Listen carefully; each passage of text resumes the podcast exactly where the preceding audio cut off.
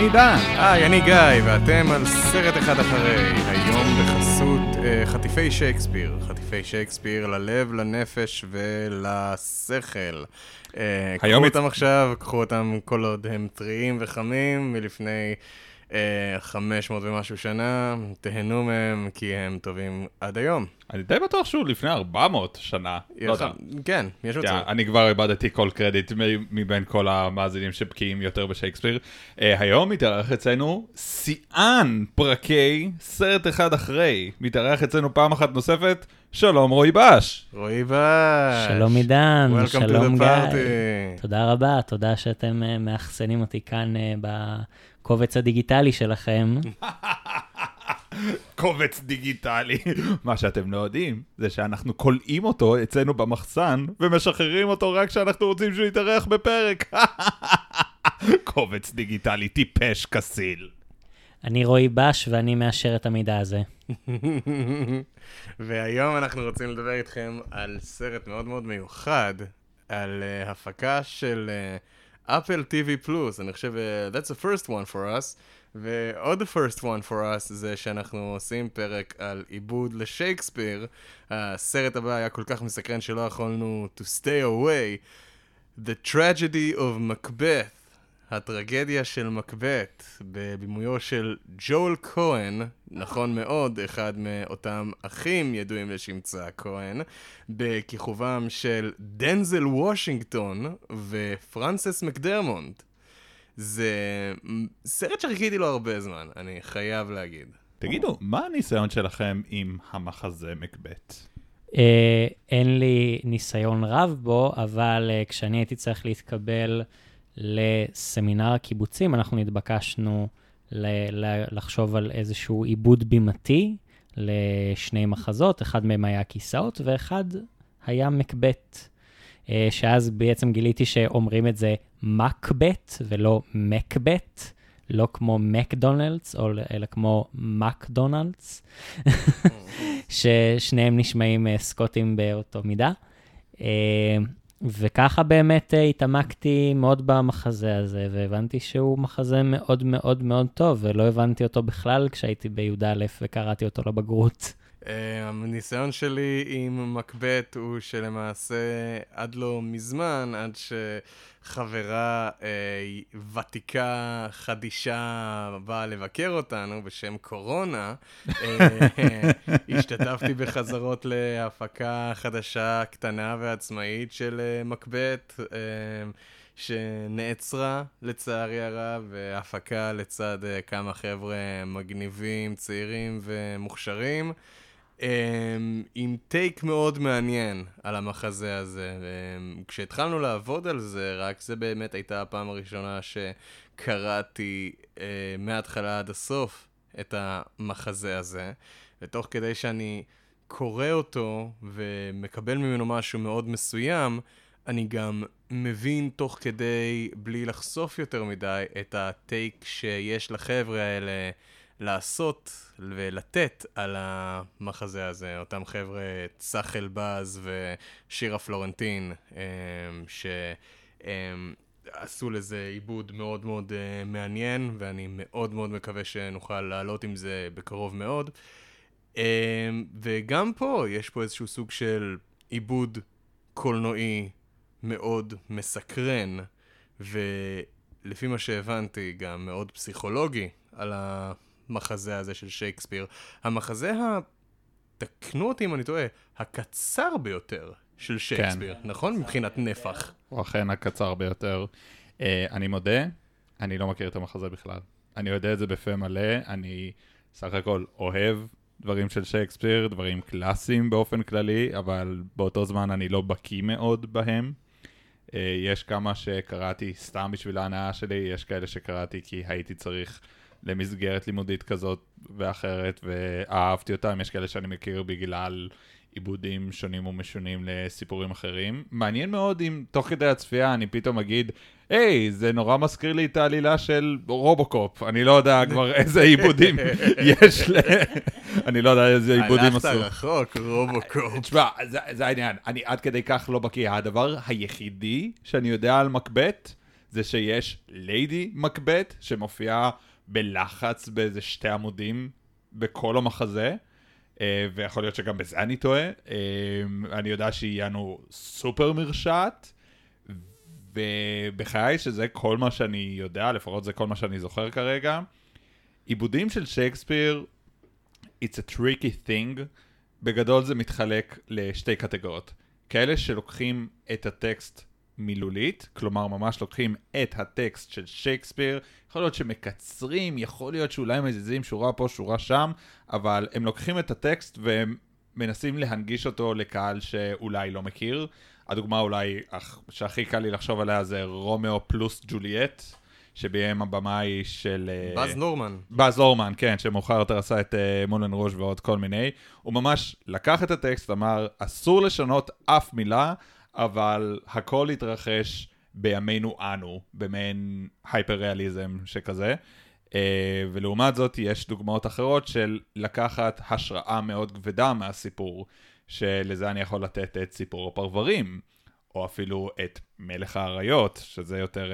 Uh, המלט. עשרה דברים שאני שונאת אצלך, זה למעשה טייק מודרני על אילוף הסוררת. אוי, זה כל כך טוב, איך אני אוהב את הסרט הזה. Uh, זה ממש מעניין, כי בעצם נעשו uh, לאורך ההיסטוריה הרבה עיבודים קולנועיים uh, מדויקים על, ה, uh, על מקבט, על הטרגדיה הספציפית הזאת. Uh, לורנס אוליביה עשה לזה טייק. אה, הוא עשה, מה זה טייק? הוא עשה סרט של אה, כן. מקבט. אה, אני מקווה שהוא עשה יותר מטייק אחד לסרט הזה. כן, הוא עשה... הוא עשה כמה... הוא עשה טייק אחד לכל סצנה כן. בדיוק, כי כזה טוב הוא היה. רומן פולנסקי עשה לזה עיבוד קולנועי בשנות ה-70. ונעשו כמה וכמה עיבודים קולנועיים. לפני ו... כמה שנים היה אחד עם uh, מייקל פסבנדר כן. ועם uh, מריון קוטיאר. כן, ב-2013, שראיתי אותו, הוא היה מוצלח, uh, לא די, די מוצלח, בהחלט. Uh, ובאמת, יש איזשהו עניין שהמחזה הזה מאוד מאוד uh, מעסיק uh, מנקודת מבט uh, פסיכולוגית גם, הרבה פעמים, של האם מקבט באמת אה, אה, משוגע, והאם הוא רואה את המכשפות, ספוילר, יש מכשפות, או, או אולי לא יהיו, זה תלוי, כי יש, זה תלוי, יש אה, אה, עיבודים גם בתיאטרון וגם בקולנוע שבעצם הוציאו את המכשפות, את הדמויות האלה, כי בעצם אני עושה לכם קצת ספוילר, אבל זה ממש כזה להתחלה. מה? ספוילר למחזה בין 100 שנים? מאות שנים יותר נכון? לא. חברים, אם לא קראתם עד עכשיו, אז uh, הכניסה היא על אחריותכם בלבד. בדיוק, עידן. מכסה את האוזניים שלי, לה לה לה לה לה לה לה, לא שומע אתכם, לה לה לה לה לה לה. אז בקיצור, מה שמאוד מעניין בהקשר הזה של המכשפות, שהן בעצם מנבאות נבואה למקבט, שהוא הולך להיות מלך. אה, ואז בעצם אה, יש פה איזושהי שאלה כזאת של... אה, יש, האם לבן אדם יש בחירה חופשית, או שהכל מוכתב על ידי הגורל, על ידי משהו, כוחות שהם מעל האדם. ובמובן הזה, זה מאוד לא מפתיע אותי שלפחות אחד מהאחים כהן דווקא בחר לעשות עיבוד לטרגדיה הזאתי, מכיוון שהפילמוגרפיה של האחים כהן מאוד מאוד מאוד מדברת על השרירותיות ועל החוסר אה, אה, הבנה של, של איך החיים והקיום שלנו פה על הכוכב הקטן הזה מתנהלים. דמות ראשית שנכנסת למין כאוס וש... ובלגן לא מאורגן שהחיים אה, זורקים אותה אליהם, אה, כמו No Country for Old Men, uh, מעולה. כמו אה, פרגו, אה, דמות שעומדת נגד איתני הטבע של המקריות והשרירותיות גם. לגמרי, וזה גם ניכר מאוד בקומרט שלהם, כמו ביג לבאוסקי, שזה פשוט בן אדם שפתאום מוצא את עצמו, שיש איזה שני דודס שפשוט מפרקים לו את הדירה, והוא כזה, מה אתם רוצים ממני? והם פשוט לוקחים אותו.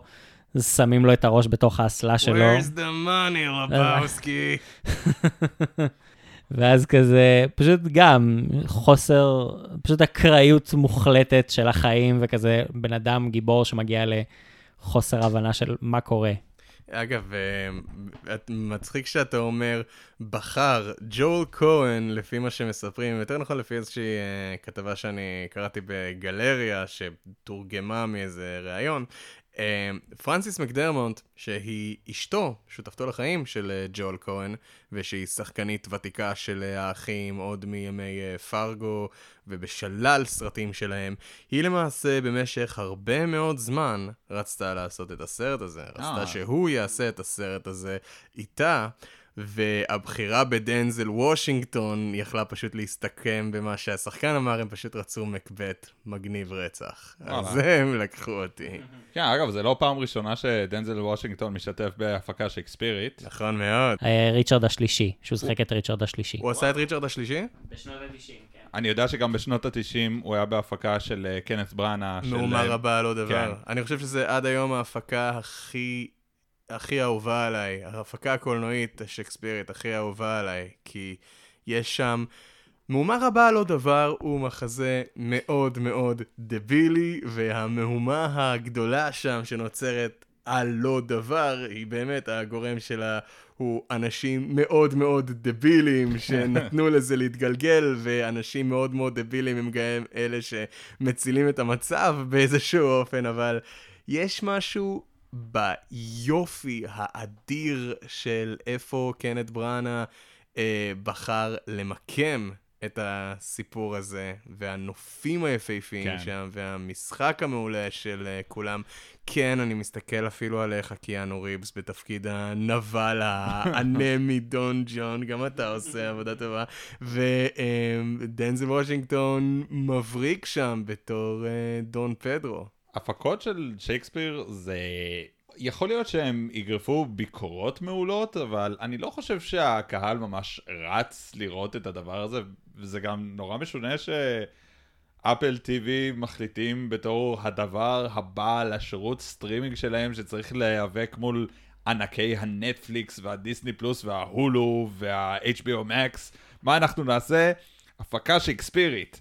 כן, זה יביא את הקהל, אנשים שבמקרה צריכים לעשות שיעורי בית ומעדיפים לצפות בסרט, כן, זה מה שיביא את הקהל. יש לזה את הקהל שלו. יש לזה את אני הקהל באופן שלו. אישי מאוד אוהב הפקות uh, של שייקספיר וגם דברים שמאוד הושפעו על ידי שייקספיר. אני עכשיו רואה, אני באמצע בינג' של סדרה מצוינת של HBO שנקראת Succession, שבמבט קצת יותר uh, עמוק פנימה, אני יכול לפרש את זה מאוד בתור uh, אינטרפטציה למלך ליר. יש לך אדם שהוא נמצא בראש הפירמידה, ויש מין לבטים כאלה למי להוריש את האימפריה שלו, ויש לו ארבעה ילדים, ואתה ממש רואה את ארבעת הילדים האלה.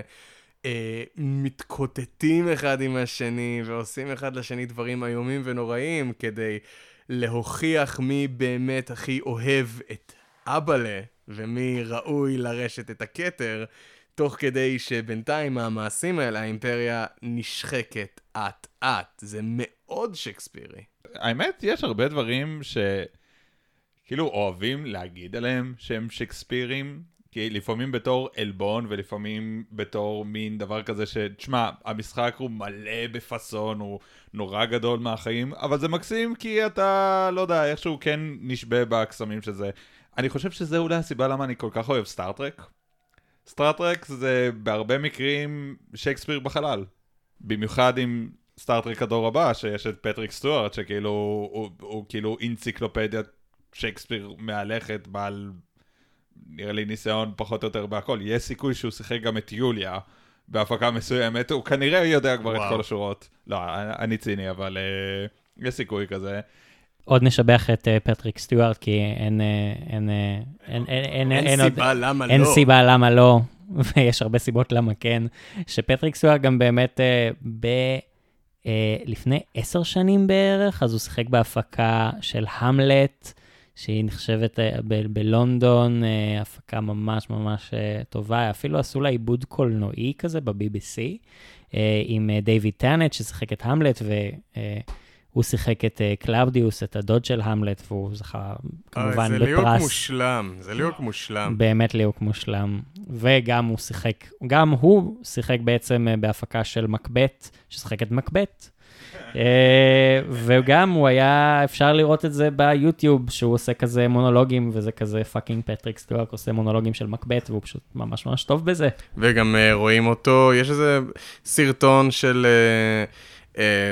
הדרכה שייקספירית, כש... פטריק סטיוארט ואיאן מקלן היו צעירים יותר, והם ממש מלמדים את הקהל בעצם על ימבים ועל אה, קצב ועל אה, דקלום שייקספיר, על איך הקצב של הדיאלוג, ב- הקצב של, ה- אה, של הטקסט בעצם, איך הוא הולך. פטריק סטוארט עשה fucking מונולוג ברחוב סומסום על האות B. וזה נהדר. כן. אני רואה את זה בלופים, אנחנו יכולים להשתיל פה את הסאונד של זה, שהוא אומר, B or not a B. Whether it is the second letter of the alphabet, or some other merry letter. פטריק סוארט יכול לגרום ל-ABC להישמע מגניב. הוא עד כדי כך טוב, ולצערי לא בסרט הזה. אה, אבל אה, אנחנו כן, אה, הוא באמת לצערנו לא בסרט הזה, אבל כן לשמחתנו דנזל וושינגטון, שהוא באמת אחד השחקנים האהובים עליי, בגלל שיש לו range כל כך גדול של דמויות, המפורסמת ביותר מביניהן. זו שגם זיכתה אותו באוסקר, זה הדמות, ש... הדמות של השוטר המושחת מיום אימוני מסוכן, שזה כאילו סרט שאני פעם בכמה זמן צולל אליו נטו בשביל הביצוע של דנזל וושינגטון, שהוא יצר דמות כל כך פגומה מבחינה מוסרית, ואתה עדיין נשאב אליו, ואתה עדיין חש אמפתיה כלפיו. וביצוע כמעט מהפנט, הייתי אומר. דנזל וושינגטון הוא באמת מבין הכי טובים בתחום. הוא גם, לא, לא נדמה שהוא מזדקן. כאילו, הוא עדיין נראה... הוא עוד מעט בן 70, כן. אחי. קח את זה ושים את זה בתודעה שלך. הוא גם שחקן שמאוד מאוד גם אוהב את הבמה, אפילו שהוא כוכב, זאת אומרת, יש המון המון שחקנים כזה, כוכבים בהוליווד, שלא עושים כזה תיאטרון, זאת אומרת, אה, בכללי, אה, זאת אומרת, שחקנים בריטים הם יותר כזה עוברים את הדבר הזה בתיאטרון, בדומה קצת לארץ, שבעצם יש שחקנים שהם גם בתיאטרון וגם בקולנוע, אבל הרבה הרבה שחקנים בעצם, אה, הכוכבים הגדולים של ארה"ב לא ממש עושים תיאטרון, ודנזל וושינגטון הוא שחקן שמאוד מאוד אוהב את התיאטרון ומאוד מאוד מחובר לתיאטרון, והוא עשה כמה וכמה הפקות, גם שייקספיריות, גם... הפק- גדרות, גדרות שהוא... ההפקה של אה, המחזה של אוגוסט ווילסון, הוא עשה את זה. גם על הבמה והוא גם עשה את זה כן. בהפקה קולנועית. הפקה קולנועית שבאה אחרי ההפקה, והוא זכה בטוני, אם אני לא טועה, או שהוא כן. לפחות היה מועמד לטוני.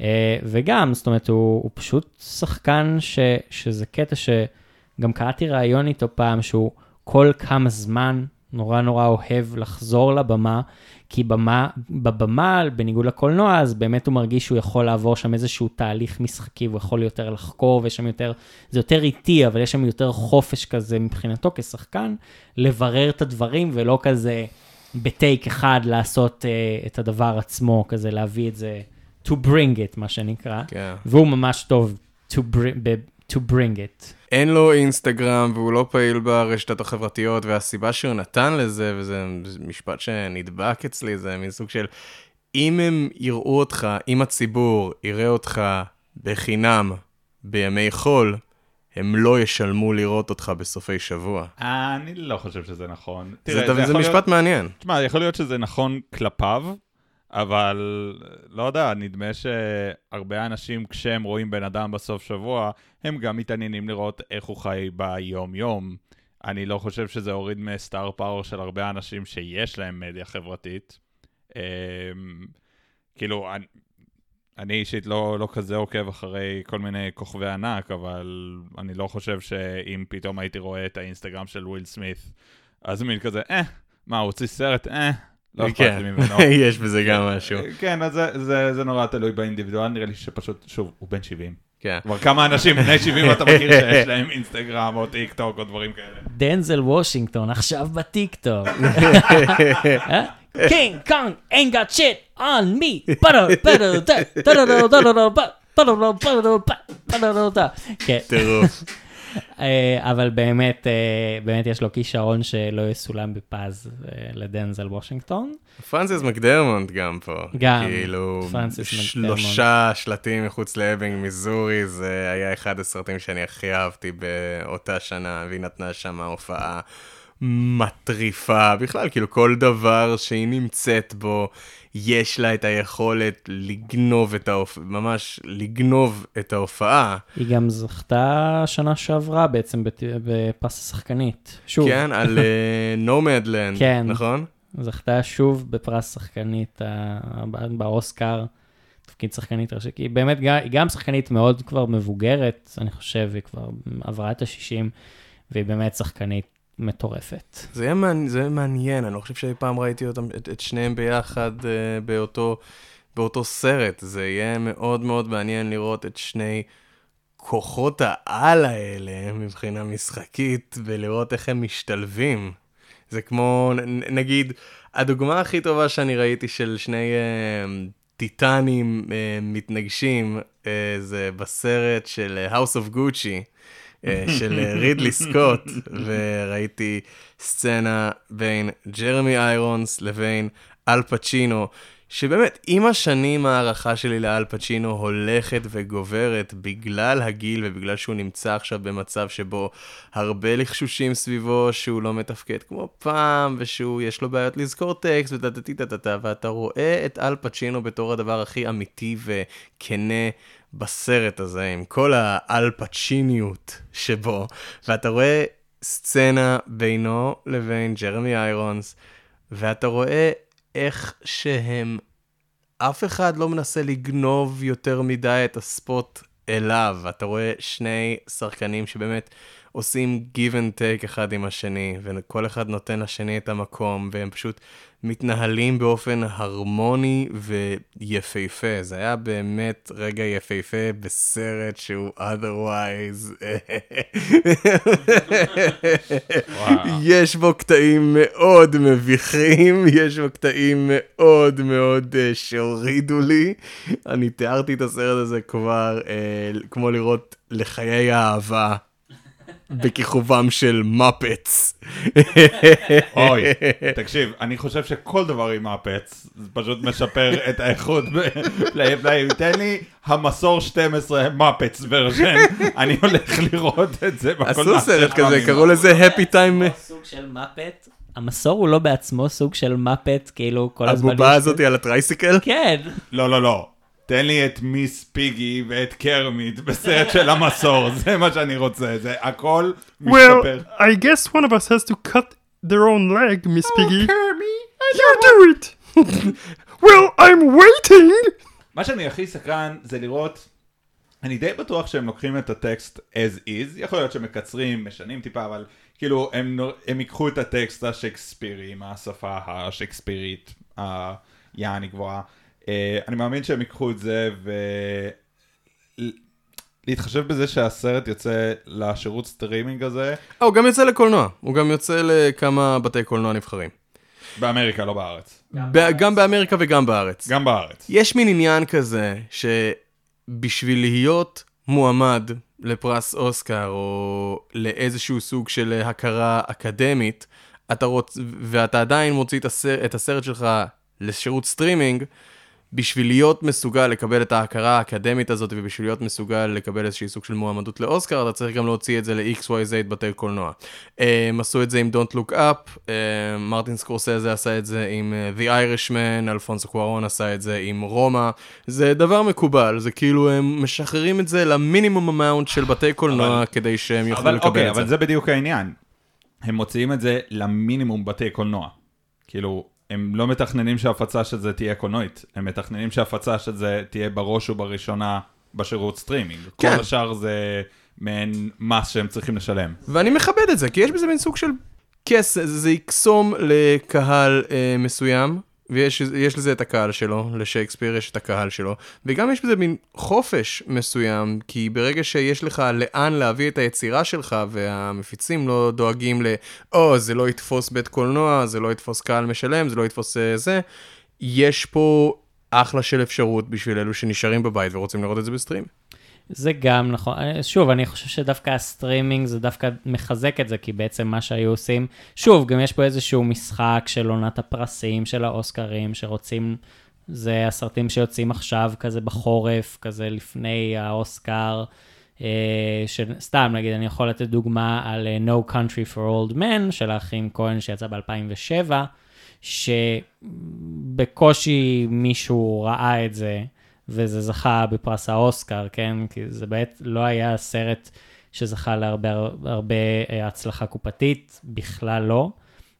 אבל זה מצד שני פשוט סרט מעולה, וזה סרט שבאמת... באמת באמת סרט אומנותי, וזה גם משהו שמאפיין את האחים כהן, שהם לאו דווקא מתאפיינים בהצלחה מסחרית אה, וקופתית מאוד מאוד אה, גדולה וחזקה, פשוט סרטים טובים, כתובים מעניין ו- וגורמים לך לחשוב, ו- ומאוד מאוד טובים. זה מעניין שאמרת שבקושי אנשים הלכו לראות את uh, No Country for Old Men.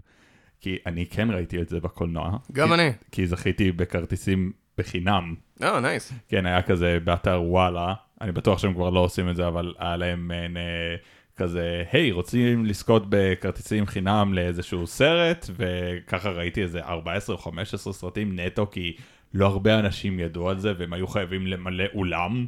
אז גדול. כאילו, אם היית נרשם, ככל הנראה היית הולך לזה, והייתי נרשם כאילו להכל, ככה ראיתי... סוג של למה לא, כזה. כן, לצערי ככה ראיתי גם את רובוטריקים, ש...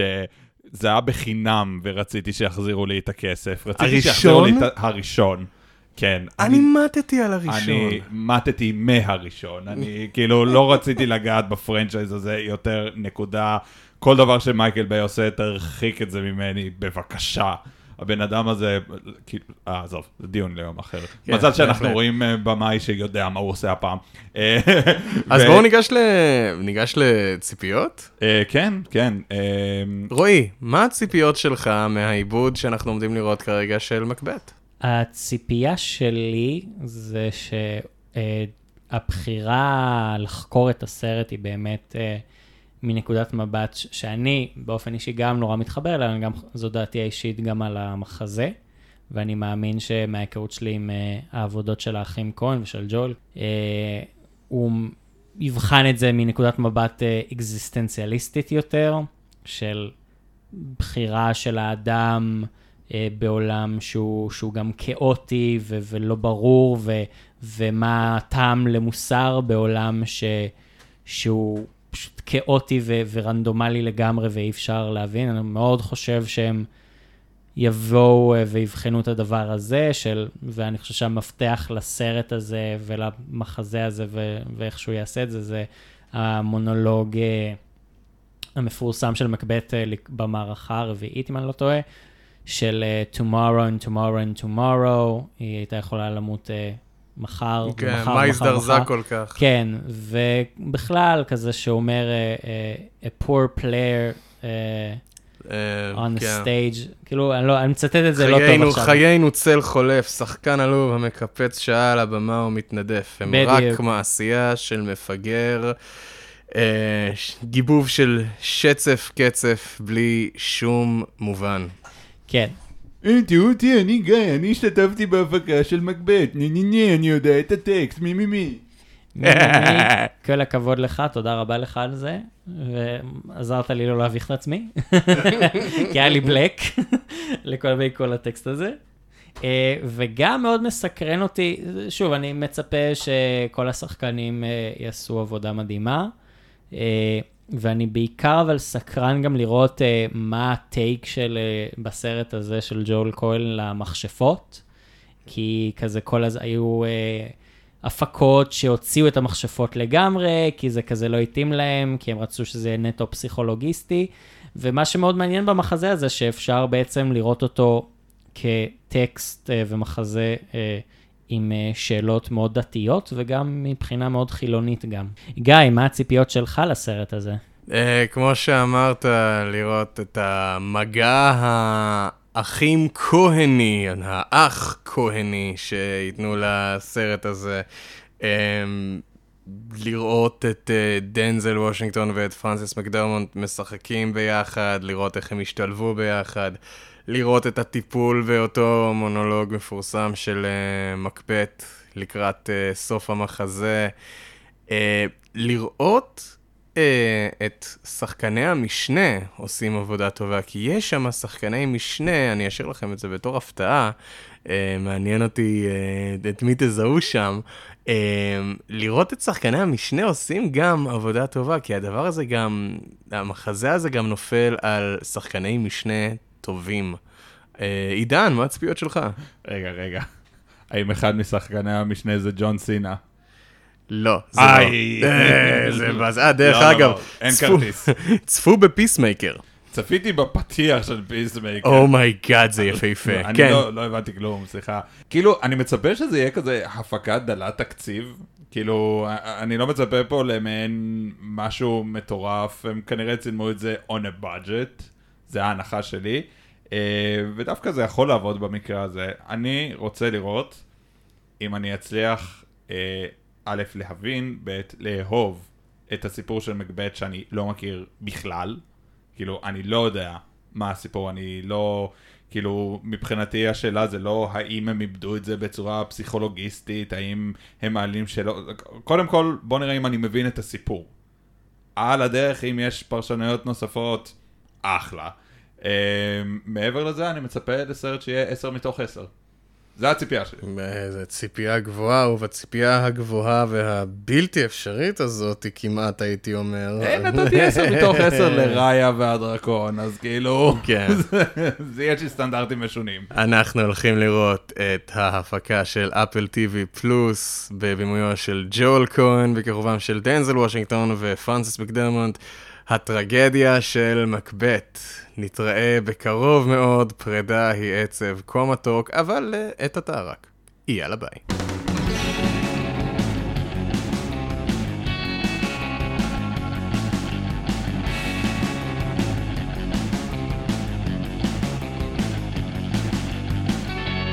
One movie later.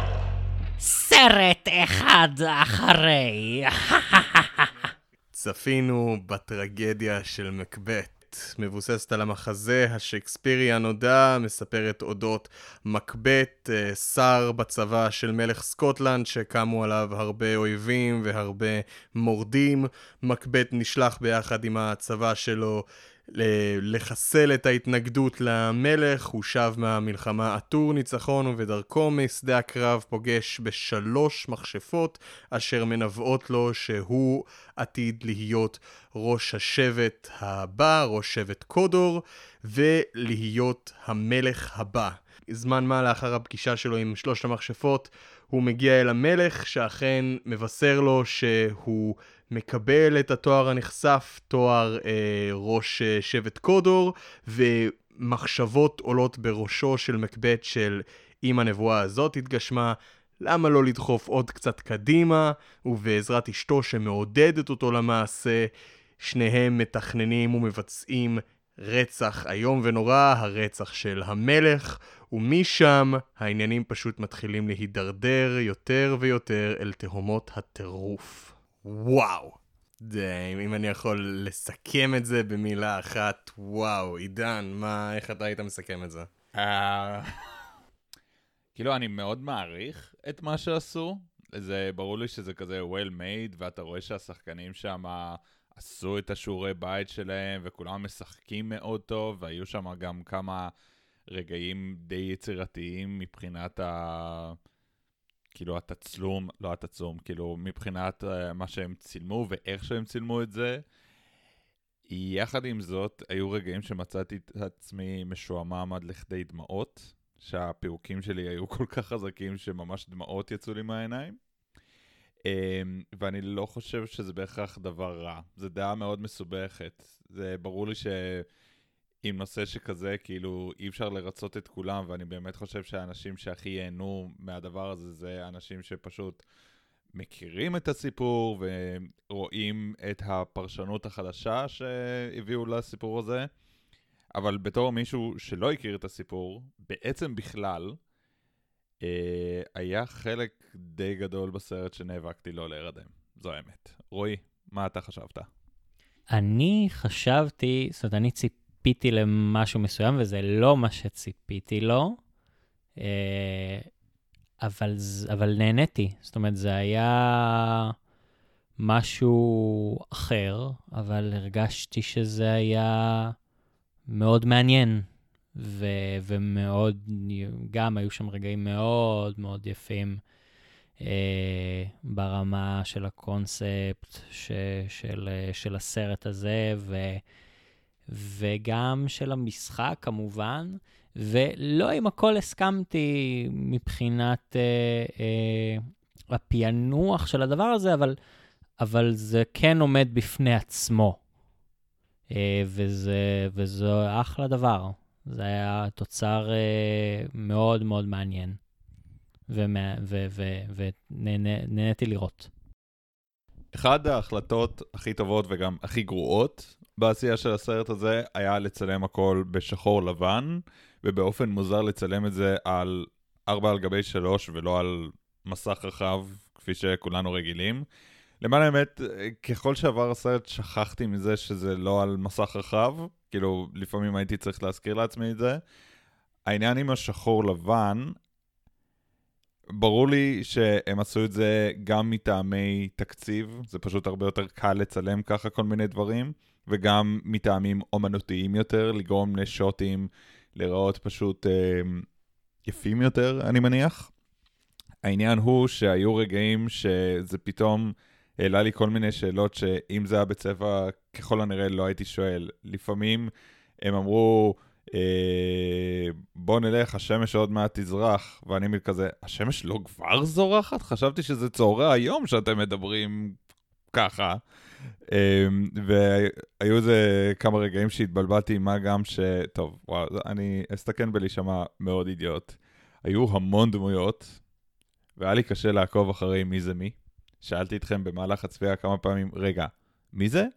הוא הופיע כבר? מה? היה לי ברור שיש דמויות שהן כאילו פשוט שמה בתור ביטים, כאילו, הרופא, המשרת. אז זה לא כזה דחוף שלא ראו אותם, אבל פתאום כאילו מדברים שתיים על, אה, הוא רצח את uh, ילדיי, ומי כזה, מי אתה? לא הבנתי. Uh, וברור לי שאו שלא שמתי מספיק לב, אולי, אבל העניין הוא שממש רציתי. כאילו, ניסיתי להיות כמה שיותר מרוכז ב- בסרט הזה, אמ, ובאמת היו רגעים שהיה לי ממש קשה. מנקודת המבט שלי, וזה, שוב, זה בן אדם שמכיר את המחזה, קרא את המחזה, אה, התעסק עם החומר והתעסק עם המילים האלה שנאמרות. אה, זה הרגיש לי מאוד כאילו היו רגעים שאני מצפה להם, רועי, אני חושב שאתה תסכים איתי, רגעים שאני מצפה להם, איפה הזה? אה, הנה זה, הנה אני רואה את זה. וואו, איזה ביצוע יפה של זה. אה, המון רגעים שבהם אני, איפה שאין טקסט, ואני רואה משחקים יפהפיים של המצלמה עם אור וצל. אני חושב שהסרט הזה הוא master class לכל מי שרוצה להבין איך לצלם סרט ואיך to cinematograph, cinematograph, אני לא יודע אם זה אפשר להשתמש בזה בתור פועל, אבל להתעסק עם דבר כזה. עידן, בתור קונטרה למה שאתה תגיד, אני לא חושב שהיה שם שום דבר שנבע מטעמים של תקציב, למרות שבמבט ראשון אפשר לחשוב על זה, אבל בגלל שלאולפני A24 לא חסר כסף, לג'ואל כהן ולפרס, ולפרנסיס מקדרמון שהפיקו... אין, אין, אם אין הם היו. רוצים שיהיה, או אם היה מאוד דחוף להם וחשוב להם שיהיה, אה, שזה יהיה בצבע, אז אני לגמרי מסכים, זה היה בצבע. זה לגמרי בחירה בעיניי לעשות את זה בשחור לבן, וזאת אומרת, לגמרי זו בעיניי חד, משמע, חד משמעית. זו החלטה אומנותית בלבד, ואני כל כך גם שמח על זה שהם עשו אותה, בגלל שהם יכלו להעביר את החזון האומנותי, והיה פה ללא ספק חזון אומנותי, שמסתכם בלהעביר כל כך הרבה עם כל כך מעט. כאילו, אתה רואה ש... הם לא, לא הייתה השקעה מעל ומעבר בתפאורה, היה את המינימום ההכרחי, ואותו דבר בנוגע לתלבושות וללוקיישנים ואיפור ותאורה. אמ, ומה שהם עשו שם בשילוב עם המצלמה, בשילוב עם, הצ... עם הצילומים היפהפיים, עם עבודת המצלמה היפהפייה הזאת, זה היה כל כך הרבה יותר. אמ, אולפני ה-24 שהם הרדיטרי, uh, uh, שהם מיד סאמר, שהם uncut gem, שהם שלל של דברים יפהפיים וביזאריים ומחרידים. עושים פה עבודה כל כך מצוינת בלהעביר את הקול העל-טבעי, את הטירוף, את, ה... את, את המשברים הקיומיים שרועי, אתה דיברת עליהם uh, קודם, על הש... של השאלות הפילוסופיות של מוסר ושל אובדן אמונה באל ו... אובדן של אמונה בצדיק וטוב לו, רשע ורע לו. ודנזל וושינגטון ופרנסס מקדרמונט עשו עבודה פשוט מצוינת. אה, קורי הוקינס בתור מקדף והרי מלינג בתור מלקולם היו נפלאים. כן. בכל אחד מהם עשה עבודה פשוט מצוינת בלהעביר את הסיפור. אה, אני, אני, זה סרט שאני רוצה לחזור אליו שוב ושוב. זה... אולי בגלל שבאמת יש לי איזו היכרות עם החומר. זהו, אני חושב שזה חד משמעית, אה, אולי באמת, אה, זה כאילו מוזר להגיד את זה, אבל אני חושב שזה חד משמעית לחובבי הז'אנר, מה שנקרא. זאת אומרת, אם באמת הייתי, אני חושב, אם לא היה לי היכרות קודמת עם, ה, עם המחזה, אז היה לי מאוד קשה גם באמת להבדיל אה, בין הדמויות. יכול להיות שעידן גם באמת, אם היה, כמו, ש, כמו שעידן אמר, שלא הייתה לו היכרות. אה, וכן, זה מאוד מבלבל, יש המון דמויות. אה, יחד עם זאת, אני חושב שנעשתה פה בחירה מאוד uh, גם תיאטרלית. זאת אומרת, זה היה מאוד מאוד תיאטרון ברמת ה... ברמת ה- ה- ה- ה- העולם שזה יצר, אה, וזה מאוד מאוד חוזק, זה מאוד אה, הזכיר בעצם סוג של הצ... הצגה מצולמת מאוד מאוד מושקעת, סטייל אה, מה שהצגות מצולמות של פיטר ברוק, או הצגות שה-BBC עושה כזה לרויאל שייקספיר קומפני, מאוד מאוד צורה, צורה כזאתי.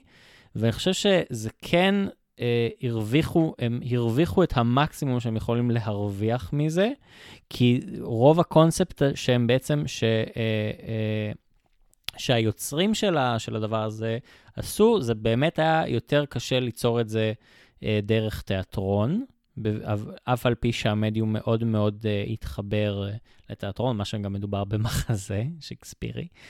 Uh, ואני חושב שהייתה פה בחירה מאוד מאוד מודעת ל- ל- לייצר, uh, uh, את ה- להוציא החוצה את, ה- את הפוליטיקה ואת התככים של כל הסיפור של מקבט, יותר מכל סיפור אחר, יותר מכל מניע אחר, של באמת uh, מערכת שלטונית רקובה ש- של uh, שלטון צללים ויועצי צללים, ו... אה, ספוילר אה, אה, מעכשיו, הדמות של לנוקס, שהיא דמות יחס, מאוד משנית יחסית ב, ברוב העיבודים שנעשו פה, ממש אה, הפכו אותה ל mastermind שמשחק פה. אה, על, על כולם ומסובב את כולם על האצבע הקטנה, ובעצם אה, הוא סוג, ה, סוג של אה, סוכן, של, גם של הכאוס וגם של כל המהלכים שהתחילו את המחזה הזה, שהתחילו את הסרט הזה מההתחלה שלו ועד סופם. זהו, מאוד הזכיר לי את הדמות של uh, היוניק ממשחקי הכס, לא Littlefinger, הקירח. אה, אה, שכחתי כבר איך קוראים לו, שהוא כאילו בעונה הראשונה כשהוא מדבר עם נד סטארק, ונד סטארק קורא לו בוגד, והוא כאילו שואל אותו את מי הוא באמת משרת, הוא אומר, אני לא משרת אף אחד, אני משרת את הממלכה.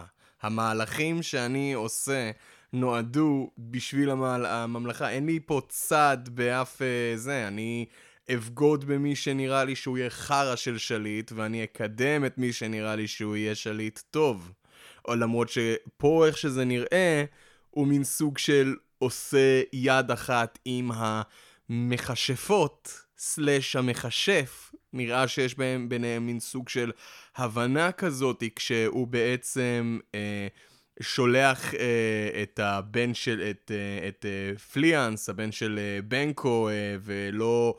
ו- ולא הורג אותו כמו שהוא אמור כביכול uh, לעשות, הוא שומר אותו שמה שהמכשפות יגנו עליו כדי שהנבואה שלהם תתגשם, כדי שהבן של בנקו יהיה מלך. הסרט היה הכי טוב מבחינתי באמת, אה, א', כשהם הראו דברים על-טבעיים, ב', כשדזן וושינגטון איבד את הקול שלו. כן. זה עם הדברים העל-טבעיים, ההתחלה הייתה באמת כל כך טובה שיש את שלושת המכשפות, אבל יש אישה אחת שאומרת, אחותי, מה הבאת? הבאתי את זה. ואחותי, מה הבאת? וזה רק אישה אחת שכאילו מדברת אל עצמה, אז אתה מין אומר, אה, הם כאילו יענו מוטרפות, או ששלושם חיות באותו גוף, ואז על ההשתקפות של המים, פתאום אתה רואה שתיים נוספות. היא כזה, אוי, זה כל כך מגניב! והם, זה עוש... דרך, והם עושים את זה כל כך מינימליסטי כן, גם, כן, זה וזה דרך- כל כך יפה. זה דרך כל כך עדינה בעצם להראות את האל-טבעיות שם, והיו עוד כמה מקומות, זה שהוא רואה השתקפות במים, וגם כשהוא אוגר מים ביד שלו, הוא עדיין רואה את ההשתקפות, אבל כשהוא מחזיר את זה לאגם, הפרצוף נהיה גדול יותר, עם המאגר הגדול יותר של המים. אה, אלה היו דברים מאוד טובים. אתה רואה איך דנזל וושינגטון מתחיל מאוד uh, מתון ושקול ומדבר וזה, ואז לפעמים פתאום שהוא מדבר הוא מין כזה משתגע פתאום לאט לאט עד שלרגעים שהוא פשוט צועק. במיוחד אהבתי שיש איזה אה, שליח, איזה נער שאומר לו משהו והוא כזה, דבר כבר, יא חיוור, פני גבינה. פני גבינה, יא לפקן, יא- יא כאילו לדף נייר מגושם, בן אדם, דבר. דבר, דבר. ואגב, זה דווקא משהו מדהים שאני כן אזקוף לזכות הסרט. דנזל וושינגטון, שחור, כל התקופה שם, כל הלבוש, זה מאוד ימי ביניים, and yet, לא היה לי אכפת שיש גם שחורים שם, כי, לא יודע, זה היה נראה לי קטנוני, אנו להתייחס לזה, זה גם ככה הכל הייפר... הכל גם בשחור לבן. אני חושב שזה בגלל גם שהאופן הכתיבה של שייקספיר מתעלה על זמן ועל תקופות, והמסרים והתמות שהוא מעביר דרך הסיפורים שלו על שאפתנות, על אה, חמדנות, על אה, ניסיון להגשים את הנבואה של עצמך, ואז בסוף על העונש שמגיע. אה, בעקבות זה, זה כאילו, אלה דברים באמת שמתעלים על, על, על תקופות ועל אה, זמן ועל, אה, ועל מקומות גם. אני חושב שגם נעשתה פה בחירה בימויית אה, מודעת, זאת אומרת, אה, כל אחד אה, דיבר אה, בשפתו, בניב שלו, דנזל וושינגטון לא ניסה לעשות אה, מבטא סקוטי. גם פרנסיס מקדרמונד עשתה מבטא אמריקאי, לא... אה, היא פשוט... יכול להיות שהיא קצת נשמעת בריטית, כי היא כזה דיברה כזה עם פאסון כזה נורא, אבל זה היה מבטא אמריקאי, זה לא היה... אה, היא לא התיימרה להיות אה, בריטית או סקוטית או משהו כזה. כי המילים גם יושבות יפה על כל מבטא, וזה גם, זה, זה, זה um, האופן שבו אתה מבצע את המילים, אתה גם לא חייב את הכי פאסון בעולם בשביל לבצע אותם, בגלל שזה כתוב כל כך טוב. אתה לא צריך, ל, אתה לא צריך לסייע לטקסט.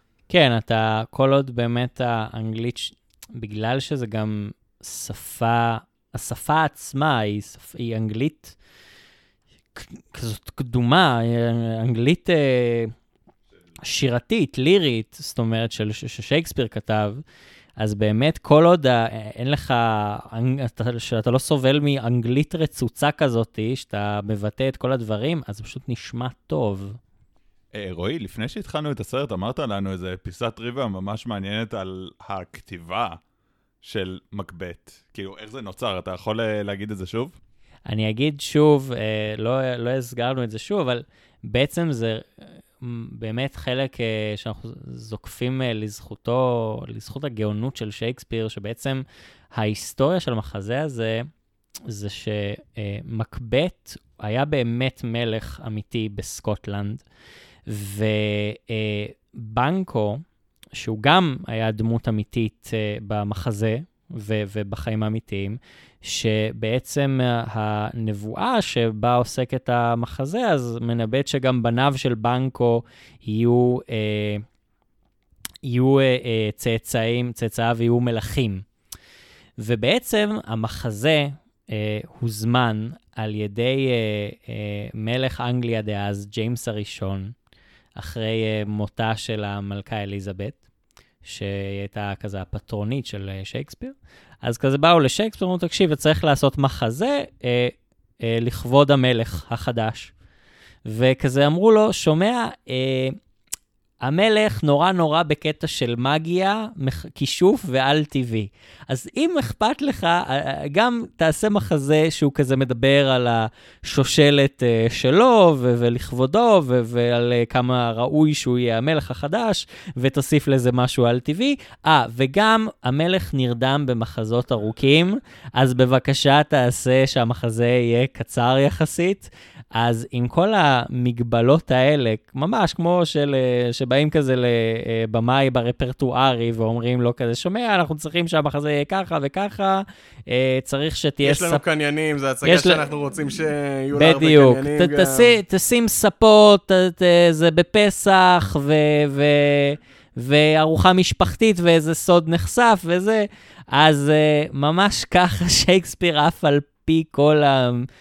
כל, uh, על אף כל המגבלות האלה שנוצרו, שהוא הוא בעצם הכניס את כל הדבר הזה למחזה המדהים הזה. אגב, גם הסרט מתנהג בהתאם, הסרט הוא שעה 45, אז uh, יש שיגידו בשביל חומר של שייקספיר זה יחסית קצר. כן, אבל אמרתם, זה לפה ה- זה, זה התאים בול. זה המחזה הכי קצר שלו, לא? כן, כן, כן. לגמרי. אגב, כאילו, כמה ש... היום אנחנו חושבים על uh, מחזאים, אומנים בכלל, אבל מחזאים בתור כאילו אומנים מיוסרים שהם גאונים ולא מצליחים לבטא את הגאונות שלהם, ודי עם כל הדרישות. שייקספיר, כאילו, המקצוע שלו היה playwright, ו playwright עם W-R-I-G-H, כלומר, זה פשוט היה העבודה שלו. הוא הזמינו מחזות, הוא כתב אותם. כמה שאנחנו, קשה לדעת מן הסתם, כי אף אחד מאיתנו לא חי בתקופה הזאת, אבל להתחשב גם בכמות הדברים שהוא כתב, הסגנונות השונים, הוא פשוט, אה, מה שהזמינו, מה שהיה צריך, הוא עשה. אם היה צריך להתאים את זה ללהקת שחקנים, הוא התאים. כמה שכאילו אנחנו מנסים להגיד שהוא ידע הכל ואיזה מדהים הוא חזה את הדברים, הוא באמת היה גאון, אבל חלק מזה כי הוא ידע להתאים את המחזות שלו לצרכים המיידיים של מי שנמצא סביבו. בין היתר גם בגלל זה יש כל כך מעט אה, דמויות נשיות במחזות שלו, והרבה פעמים יש מהן, נגיד כמו בלילה ה-12, יש מהן קלישאה ש... אה, אוקיי, אני אישה ואני צריכה להתחזות לגבר לאיזה משהו, כי בעצם גברים היו אה, משחקים אותם. אז זה משהו שנבע כאילו מצורך, מהכרח, זה משהו שהוא עשה הרבה בקומדיות. התפקיד של ליידי מקבט, לפחות בסרט הזה, היה הרבה יותר גדול ממה שציפיתי. הוא הורחב, כן, זאת אומרת, נתנו לו יותר מקום, לקחו שורות מסוימות. שוב, לא, לא מאוד, אני חושב שזה היה בעיקר פשוט בזמן המסך גם, שניתן לה, גם אם לא היה, גם אם יחסית, אם תשים לב שלא היה לה הרבה הרבה טקסט, אבל היה לה טקסט, אבל לא ברמה מופרזת. יותר, היה כן, אה, זיהיתי, כן הצלחתי לזהות רגע אחד, שבעצם... אחרי שמקבט, אה, יש לו את החיזיון בארוחה, שהוא רואה את בנקו וזה, אז אה, בעצם לקחו את טקסט של, של, אה, של איזשהו משרת, של איזשהו דמות אחרת, והביאו אותה לליידי מקבט, זה כן שמתי לב שהם עשו את השינוי הזה. בכלל, גם היו כמה עריכות uh, של, uh, מבחינת הטקסט, כאילו הייתה פה איזושהי דרמטוגיה ועריכה של איזה טקסט מגיע, זאת אומרת, המח... המונולוג שלה כזה נחתך, והוא עבר בעצם... uh, המונולוג המפורסם שלה, שבו היא קוראת uh, ש... אה, בואו רוחות רעות, בואו רוחות- unsex me. Unsex Me. אז זה באמת נחצה לשתיים, המ- המונולוג הזה, והיה איזשהו אה, ת- אה, סצנה אחרת ביניהם.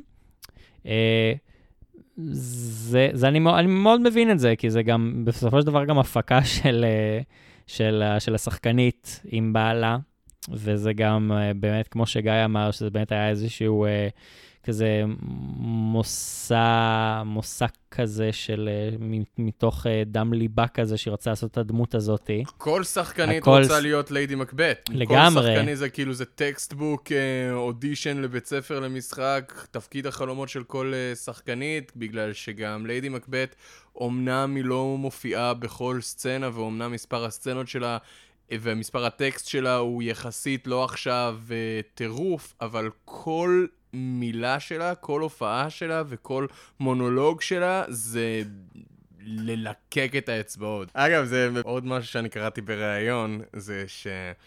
דנזל וושינגטון ופרנסיס מקדרמונט דיברו אה, אחד עם השנייה על... הוא שאל אותה איך לפי דעתך אה, ליידי מקבת ומקבת נפגשו, איך הם הכירו אחד את השנייה. ופרנסיס מקדורמנד טוענת שבעיני רוחה, היא מדמיינת אותם בתור רומאו ויוליה שלא מתו צעירים, וואו, אלא המשיכו והתקדמו, שזה כאילו... זה יפה. והם המשיכו להיות שאפתנים ביחד. יש בזה משהו מאוד מעניין. מאוד. וגם אני חושב, אה, זאת אומרת, אני חושב שבסופו של דבר כן הייתה פה בחירה אה, ש, שהדברים שקורים בעיניי, איך שאני תופס את זה, שזה לא באמת על-טבעי, שזה כאילו, לקחו את זה יותר אה, למקום הפסיכולוגיסטי כזה, זאת אומרת, אה, רגע לפני החיזיון השני. שמקבט עובר עם המכשפות. Uh, עדיין מנסים קצת לעשות את זה, שזה עדיין יהיה לא ברור, אבל כן רואים שליידי מקבט uh, מכניסה לו איזה משהו למשקה כזה שפשוט, uh, שפשוט יישן, וזה כן uh, כנראה נתפס בתור איזשהו חלום. אבל יש שם גם רגעים מאוד מעניינים ב, בבחירות האומנותיות של, ה, של היוצרים. במובן הזה, נגיד, uh, אותו קטע, אז בעצם אה, במחזה מתואר שמקבט בעצם רואה רוחות של דנקן, המלך הנרצח, ושל בנקו, ושל אנשים שהוא רצח. וגם זה, הם עושים את זה מאוד בעדינות. כשהוא אמור לראות את הרוח של אה, בנקו, נגיד, כן. במשתה, הם לא עושים את זה, נגיד, שהוא כאילו ממש נמצא במשתה והוא כאילו מענה אותו. כן, הם עושים את זה, הם יודעים בדיוק מתי להכניס את זה, ובדיוק איך לשלב את זה עם המוטיב החוזר שזה העורב, כן. העורבים. וגם בעצם ב- ביורה, שזה בכלל מעניין, כי זה אמורה להיות, אה, לפי מה שמתואר, זה כזה, ה- התפיסה היא שזה מין יורה רותחת של אש, ובכלל פה מה שיש, שאנחנו רואים ב- בסרט זה בכלל מים, וגם הדם שכאילו הליידי מקבט, שמטפטף עליה, זה בכלל טיפות של מים. כן. אז יש פה בכלל גם מוטיב, וגם הבריכה בהתחלה, אז יש פה המון המון אה, שימוש במים כ- כאיזשהו מוטיב חוזר של בין, ה- בין ה- המים והעורבים והכל כזה על-טבעי, וההשתקפות בעצם שמקבט רואה במים, בחיזיון השני עם המכשפות, זה בכלל אה, הבן של בנקו. זאת אומרת שהוא רודף אותו, הב... ה... הילד עם, ה... עם הכתר עליו, שזה גם משהו מאוד מאוד מעניין, שבעצם אה, הוא נרדף על ידי ילד שהוא לכאורה חסר אונים. כן, אבל יום אחד יהיה... יום אחד כאילו יגדל ויהיה בעייתי בשבילו.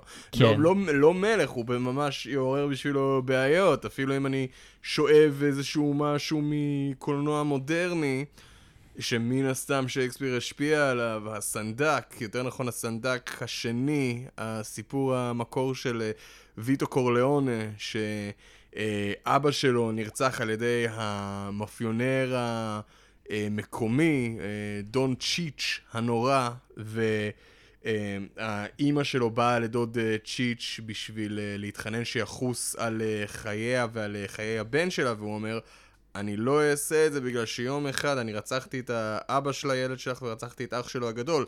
יום אחד הילד הזה יגדל ויבוא לנקום בי, והוא מורה לחסל את שניהם, הוא מחסל את האימא, ויטו הקטן בורח לאמריקה, שם הוא צובר, אה, ככל שהוא מתבגר הוא צובר יותר מעמד וכוח, חוזר לעיירה קורליאון, ואז רוצח את דון צ'יץ' שהוא כבר uh, זקן ו... אה, מסכן שם. זה כאילו, זה, אלה מוטיבים שעובדים כל כך טוב היום של לנסות אה, לפתור לעצמך את הבעיה, כביכול את מה שאתה רואה כבעיה, אבל רק להגדיל אותה עוד יותר על ידי זה שאתה עושה את המעשה בשביל שצריך למחוק את הבעיה הזאת. כן, ובהקשר, מה שאמרתי כבר מקודם, שבעצם אתה רואים איך הפוליטיקה בעצם היא, המניע והתככים, ו- ו- ובעצם לנוקס כאיזשהו ייצוג של זה, אה, שכזה ידו בכל כזה, אז הוא באמת, אה, איך שאני ראיתי את זה גם, הוא באמת הנדס את כל הדבר הזה, ובעצם הוא לא שיתף פעולה עם המכשפות, כאילו שזה בעצם גם מכשפה. זאת אומרת, כן. אה, אני חושב שהכל, הכל בעצם זה... שהיא גם הזקן. שהיא גם הזקן. שזה גם באמת הכל מעשה ידיו שלו, ובעצם זה סוג של דימוי בעיניי להיום של איך אה, אה, אה, כוחות פוליטיים שותלים רעיונות אה, באנשים, גם הפשוטי העם ביותר וגם אה, בעצם במנהיגים, ובעצם כל ה... מאחורי הקלעים של הדבר הזה, שממש מושכים בחוטים. וזה בעצם נראה לי דומה מאוד מאוד לאיך שהעולם שלנו מתנהל היום, של, של fake news, של פייסבוק, של אה, אה, אה, הכל כזה במדיה החברתית, שמישהו מהנדס את זה. אנשים בעלי אינטרסים, לוביסטים, הרשימה, כן, הולכת ונמשכת. כן, הרבה אנשים פשוט רוצים להישאר בעמדת כוח, וזה לא משנה אם עמדת כוח הזאת היא פוליטית, היא אה, של חברת עבודה, או אפילו, לא יודע, להיות מלך הכיתה של ו' שלוש. טיפשי כן. כמה שזה נשמע. לנוקס נגיד לא ירצה להיות מלך. לנוקס לא. ירצה להיות הבן אדם קרוב למלך, תמיד. כנראה. דבר אחד שאני כן אהבתי בסרט הזה, וזה נהיה קצת יותר נדיר מרגע לרגע, הסרט לא ממש ניסה להלביש קונספט על הסיפור, ואני אסביר את זה. אה, יש, אה, בגלל ששייקספיר כל כך ידוע, ומנסים כל פעם לעשות אותו יותר רלוונטי או להביא אותו לקהל יותר רחב, אז מנסים כל פעם להלביש איזשהו קונספט עליו. כאילו לא להציג את הדברים אה, באופן קלאסי, שייקספירי אפילו, אלא מה אם רומאו ויוליה היה מתרחש ב... אה, אמריקה של שנות ה-20. ירד רובינשטיין עשה עם רומאו ויוליה, שזה סיפור נכון. ה- ה- ש- המחזה השייקספירי אולי הכי חבוט ונדוש אי פעם, הוא הצליח לקחת את זה ולשים את זה בעולם פוסט-אפוקליפטי סטייל מד מקס, ולהקפיץ את המחזה הזה כל כך הרבה רמות למעלה. נכון מאוד. עכשיו, כשזה עובד זה נהדר. העניין הוא, זה יוצא מנקודת הנחה שזה, הרבה אנשים מכירים את המקור. ואני חושב שחוץ מאנשים שמתעסקים בתיאטרון ולומדים את זה, אף אחד לא מכיר. וכאילו לצאת מנקודת הנחה של, אה, כולם מכירים את זה, אנחנו צריכים קונספט חדש. אה, לפעמים הוא לא נכון, לפעמים היא כזה, לא, אל תציג לי את ריצ'רד השלישי בקונספט של, אה, לא יודע, של עליית הנאצים בגרמניה. תציג לי את ריצ'רד השלישי. אני לא מכיר את המחזה הזה, אני רוצה לראות את זה. אה, וזה משהו שדווקא כן אהבתי בסרט הזה, שלא היה לו איזה קונספט גדול, היה לו הרבה אינטרפטציות, היה לו הרבה כאילו עריכות ובחירות, אבל הוא הציג את הדברים באופן די קלאסי, הלבוש של האנשים היה די ימי ביניים, וגם המקומות, דלים ככל שיהיו, היית קונ... אתה קונה את זה שזה מעין טירות ישנות ויערות שהיו קיימים פעם, והייתי רוצה שעוד דברים יעשו את זה. אתה יודע, רוב הדברים, יש דברים שיכולים לעשות את זה, ויש דברים שיכולים לעשות את זה רע. אני חושב שפה מה שכל כך העביר את ה... מה שגרם לזה לעבוד כל כך טוב, זה. באמת ההתמקדות במה שאתה אומר, שזה הבחירות אה, של העריכה, זה הצילומים, זה הדיזולב מתמונה אחת לתמונה אחרת, שהסרט הזה עושה כל כך יפה, כל כך נהדר. תגידו אה, לי, ב- עשו אותו הדבר גם בפרגו? לא ראיתי את הסרט. גם אני לא ראיתי את פרגו עדיין. לא ראיתם את פרגו? ישר לראות. אה, כן. לא, לא עשו את אותו דבר. עש- עשו, זה כן משהו מאפיין מאוד של כזה דיזולבים של האחים כהן.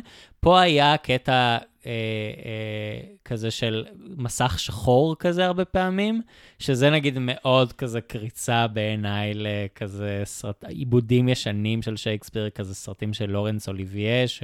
חלוקה היה- לפרקים גם. כן, לפ- חלוקה לסרט לפ- יש שני פרקים, הראשון זה when והשני זה tomorrow. כן, when זו גם הייתה המילה הראשונה, ממש המילה הראשונה של, הס... של המחזה. When כאילו- shall we meet again, כן. sister. ו-tomorrow. זאת אומרת, יש פה המון המון, זה נגיד עיסוק שלאו דווקא כל כך אה, הורגש באינטרפטציה הזאת של אה, ג'ואל כהן, אבל זה משהו מאוד מאוד מרכזי במחזה, שהמחזה מאוד מאוד מתעסק עם זמן, ו...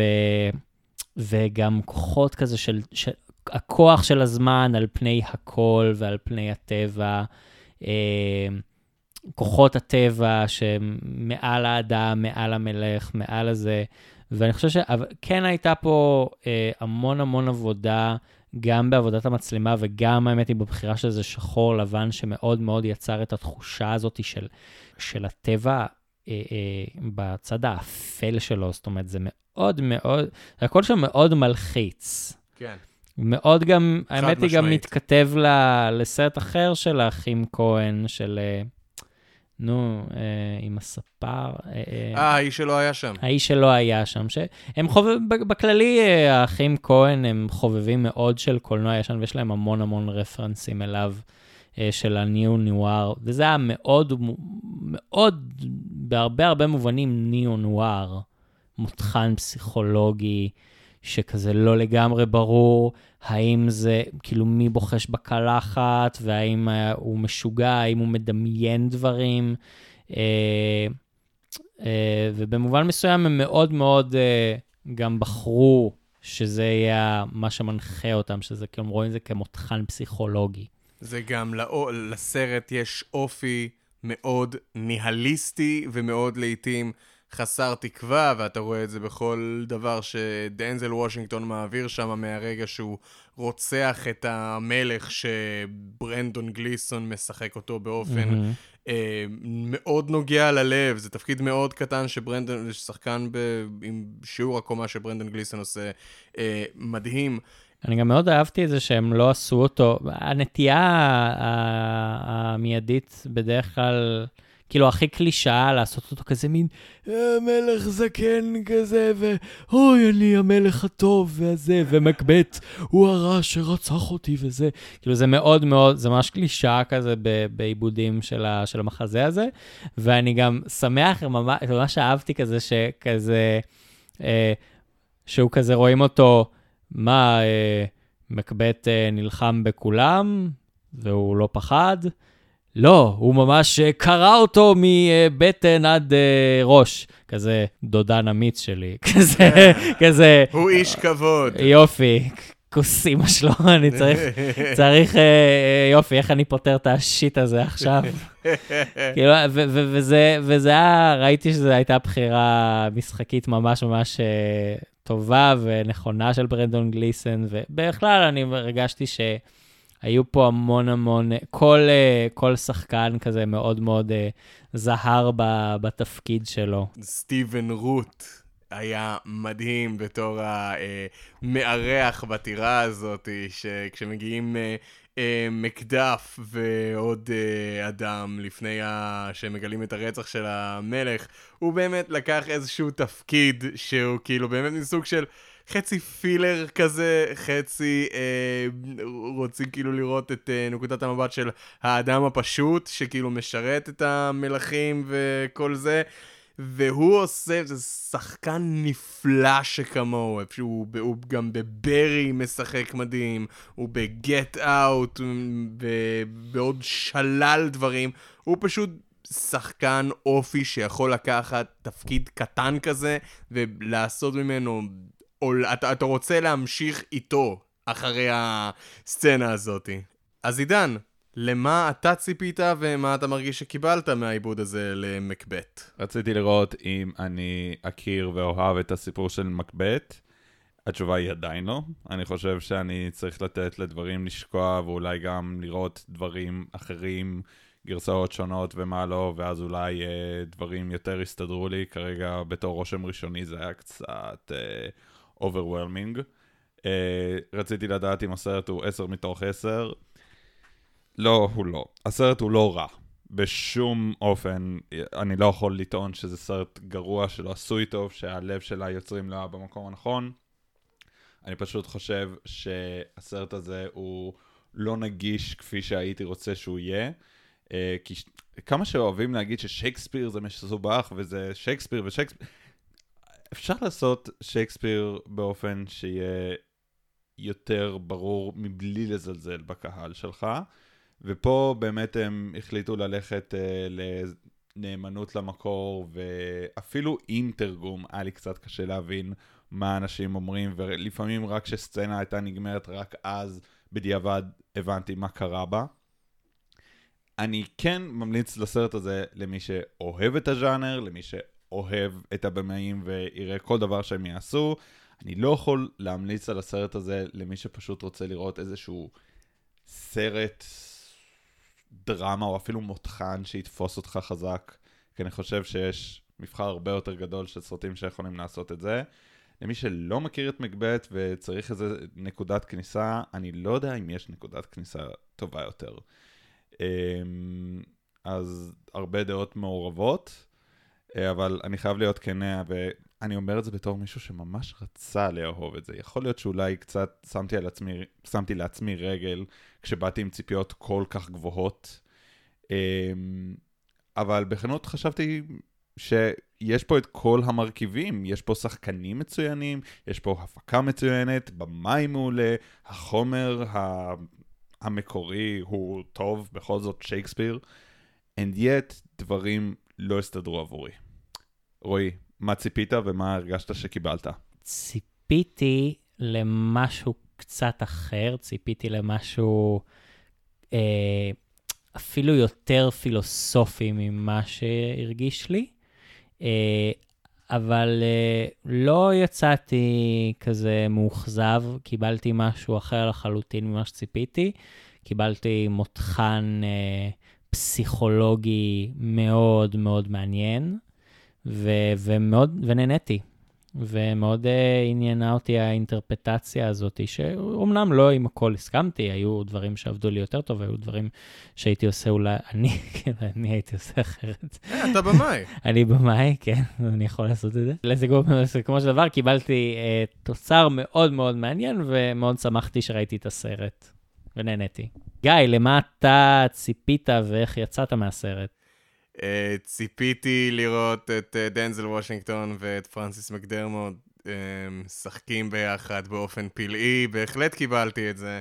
Uh, ציפיתי לראות עיבוד מגניב ומלא סטייל למחזה שהוא מאוד מאוד טוב, ומעבר למילים, האם יש בו משהו... נוסף, אני מרגיש שמאוד קיבלתי את זה גם. רציתי גם לראות אם הביצוע למחר ועוד מחר ועוד מחר יהיה טוב, כמובן שהוא טוב, דנזל וושינגטון עושה עם זה מטעמים. אה, מאוד סקרן אותי גם, עכשיו כשאני חושב על זה בדיעבד, כשרק אה, שמעתי על הפרויקט הזה, וראיתי שזאת הפקה של אחד מהאחים כהן, וזה מחזה של שייקספיר, זה מאוד לא התחבר לי במובן מסוים, אבל מצד שני, אין דבר יותר טבעי מזה בגלל האופי של המחזה הזה ובגלל האופי ש... של הסרטים שהאחים כהן עושים. וג'ול כהן הצליח להעביר את זה ביחד עם המחזה הזה באופן, לפי דעתי, יפהפה. את האופי הניהליסטי, את חוסר התקווה, את השאלות הפילוסופיות, את הפחד אחרי שביצעת מעשה איום ונורא. אמ, זה סרט שאני בהחלט אחזור עליו, לפי דעתי, כמה פעמים, ונהניתי ממנו מאוד. תודה רבה לרועי שהתארח אצלנו. רועי בש, יש לך משהו להוסיף? משהו שאתה תרצה לקדם אולי שאתה עושה? אני בטינדר ובאוקיי קיופיד ובבמבל, סתם, אני לא באף אחד מהם. זה אבל, משהו שהוא אה, עושה, אני זה אפשר להגיד שזה פנוי, מה שהוא אני עושה. פנוי, ואני כאילו חמוד, אז אם את אה, בעניין, אני, אני דברי איתי. ורק אם יש לך כוח, סיבה מספיק טובה. אה, אבל אני כן אגיד שנייה ברצינות, תודה רבה שהערכתם אותי, היה לי מאוד מאוד כיף. תענוג לארח אותך, היה בפעם תענוג לראות הבאה אותך אתה בסרט. אפילו תוכל לבחור את הסרט, אה, ותודה רבה שהאזנתם לנו לסרט אחד אחרי. אתם מוזמנים לעקוב אחרי עמוד הפייסבוק והאינסטגרם שלנו, סרט אחד אחרי. סרט אחד אחרי זמין בכל אפליקציות הפודקאסטים שאתם אוהבים להאזין להם. אם נהניתם, אנא דרגו אותנו באפל פודקאסט ובספוטיפיי, זה עוזר לנו להגיע ליותר אוזניים. אתם מוזמנים להשאיר תגובה, אתם מוזמנים להפיץ את הפרקים ככל שנגיע ליותר אוזניים, ככה אנחנו נהיה יותר מאושרים ואני לא אהיה כל הזמן בהתקפי חרדה. תנו לנו לייק ביוטיוב, יירשמו לערוץ שלנו ביוטיוב. כמו שעידן אמר, אנחנו הכי רוצים בעולם להגיע לכמה שיותר אוזניים. ועד אז, good night, sweet ladies, good night. אני הייתי גיא. אני הייתי עידן. אני הייתי רועי. יאללה ביי.